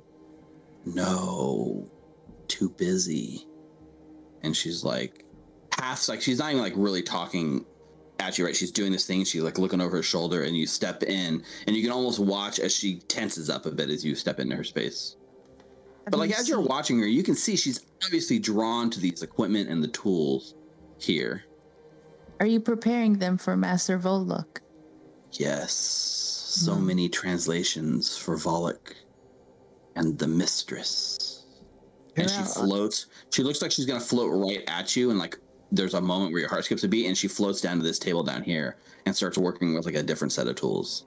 Uh, Is there anything important in this room that I can glean since I'm inside? Like make any- a Leads. make an investigation check. Uh, So- perception. Uh, is everyone else like in the group just like watching this from the hallway with like wide eyes, like what the hell is she doing? Mhm. Listening. Well, Yep. now that the ghost went down there too, I can see the ghost. I'm like holding my breath for a minute. Yeah. So the only thing that really stands out in this room, other than obviously all of her tools and stuff spread out on these tables that she's, you know, compulsively drawn to working with, it's very obvious that the body on the floor is her body, right? She died here in this space Yeah. for something. And you can see, like, as you look, there's like a small jar, like almost like a vial of something, like that's like under her body. That's hard to see from here, but if you were to step a little closer, you might be able to get you know, a closer look at it. I'll step closer. Okay. She seems to ignore you, Okay, good. but she's constantly watching you. You reach down and pull up a vial, and it has like a label on it that's written again in Undercommon. I throw it to Mukta without her looking. Okay. So you toss it to Mukta Mukta. You get the vial and you take a look at it, and in Undercommon you can read one word printed on this this label, because again they're very organized here, and it says arsenic. Oh, oh, she killed herself. Ah, this says arsenic, and then I pocket it. it's empty. It's it's like definitely empty at this point. It's actually a little bit bigger than a vial. It's almost like a small jar worth. Oh. And whether whether she drank it all or whether it's evaporated over all the years that it's been or spilled, it's definitely nothing in it yet anymore. Except for it's a good container to hold stuff in. I still pocket it. Yeah, you still pocket. it. Can I Stuff it in that. slowly try to get her attention and then, like, eventually have her look down at her own body? Make Or is it- she. she's still like indifferent to you. Um, you'd have to, in order to get her to do something quite like that. Uh, well, if you want, you're trying to get her to look at her body. No, I want her to see her body. I mean, she's like just a second ago, she floated right over the top of it. You know, she doesn't Hmm. seem. You get her attention. You make her like kind of like see the body or whatever, and uh, her eyes like linger for like a second, and then she just kind of goes back. She floats like through you and th- over her body over to this work table and starts working over here, just right through you, and you feel the coldness press through you. Why don't you give me a religion check, Nulara? While doing that, I'll say, Jarelle, you're not meant to be here. You've been living Or a in an echo. Oh, what the Oh, heck? Where were you? Nice. Very nice. So you don't even know necessarily why you know this, whether it's something deep within you, something else that's carrying with you, but the room, you, you just feel like you suddenly know the answer in your heart as to what's going on here. And you see the shifting shadows in the corner that often accompany you on some of these epiphanies that you have. And in that moment, you realize that this body will never fully be at rest as long as the spirit is tempted by the tools. Whatever it is, this spirit is linked to these tools, these workshop, this table. And so long as they as they they exist in this place, her spirit will never be at rest. But if you were to, for instance, remove all these tools to disconnect the body from the temptation of the tools, it would be enough to allow that spirit to reach its peaceful conclusion and move on non-violently. I'm thinking of like grabbing the wand of quenching and then just spraying everything.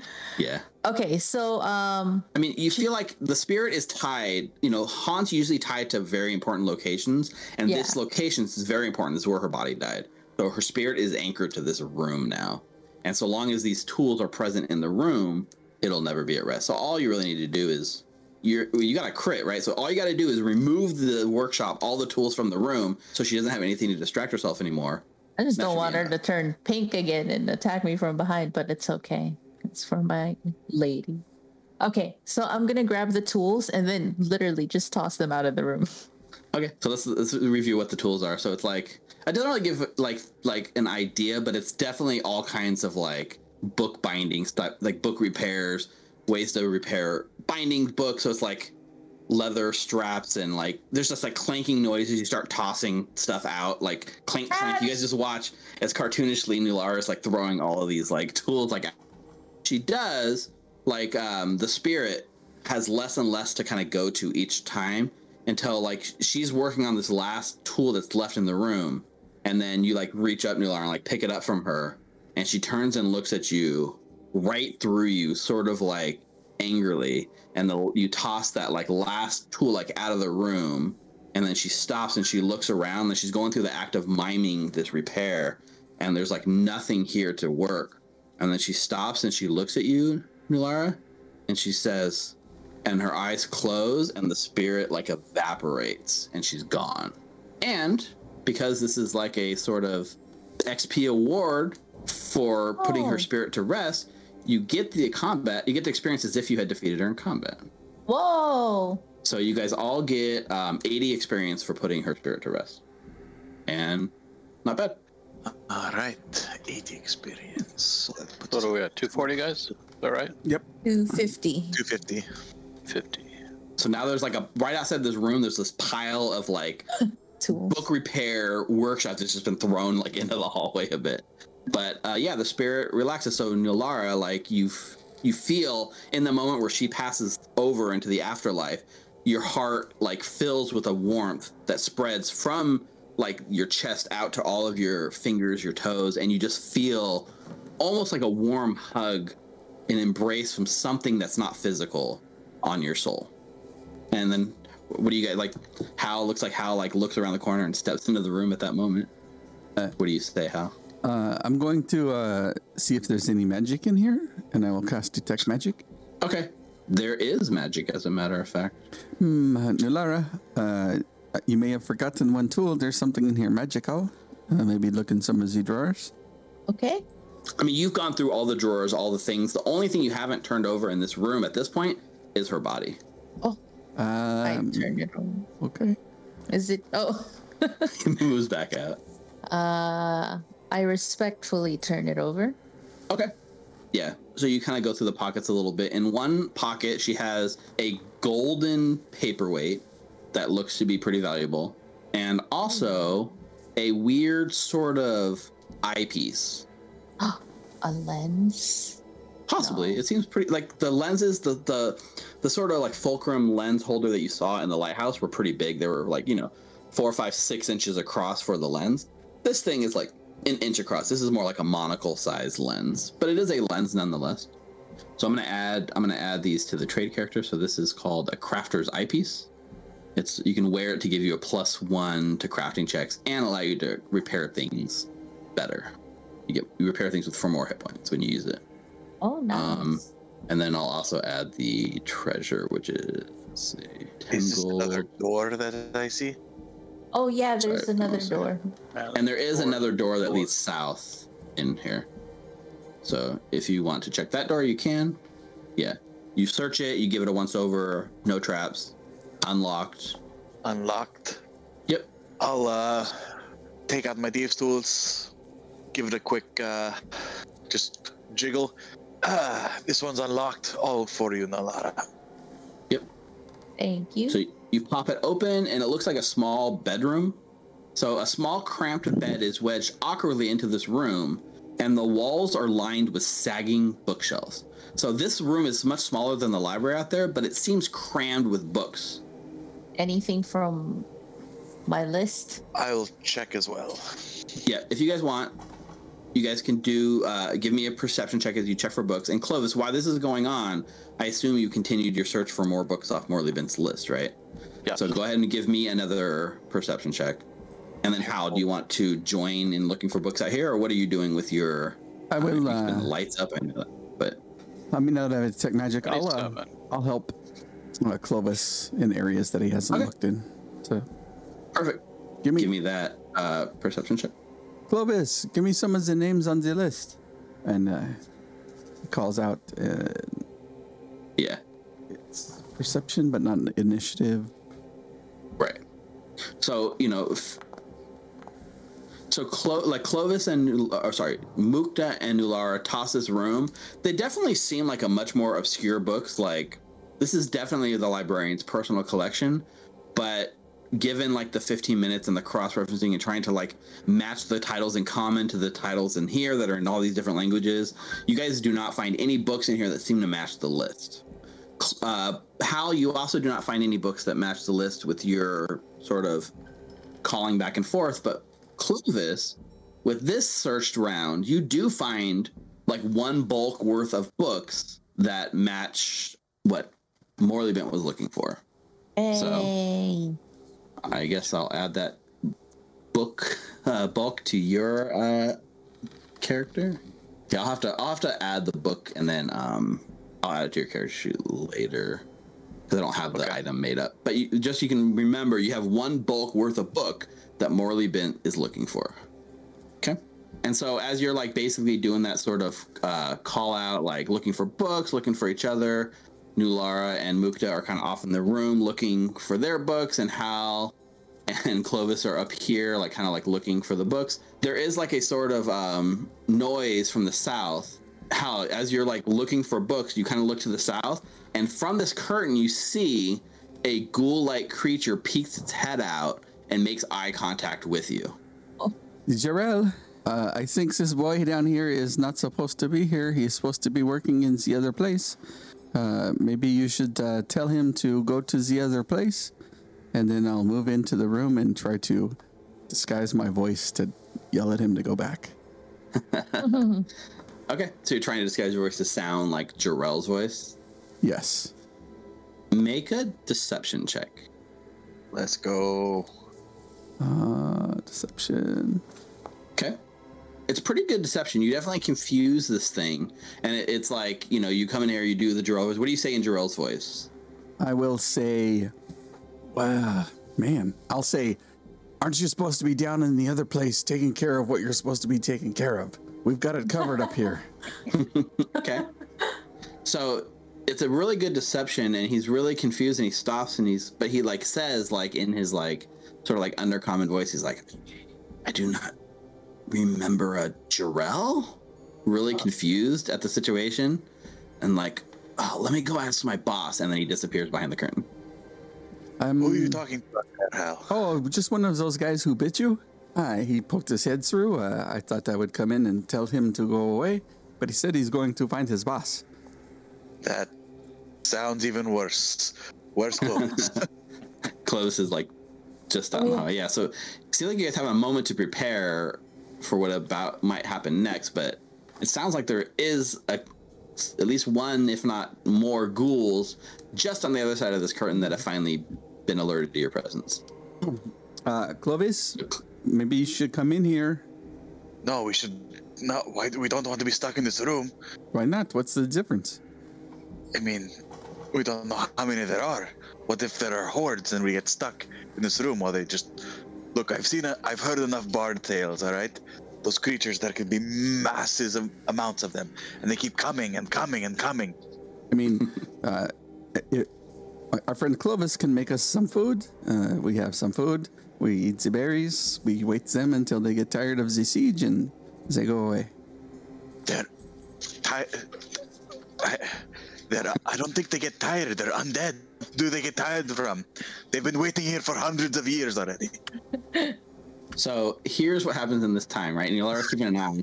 The ghoul comes up, and then you watch as like the curtains get pulled back. Oh, oh shit! What's that? So this is what you see. You see two of these ghoul- ghouls wearing like the long blue robes, similar to the librarians you beat before. You see another one that's a little bit taller, a little bit more ornate, sort of um, outfit going on. And he's definitely like you can see the necklace proudly hanging. He's got three lumps of flesh just hanging from his necklace.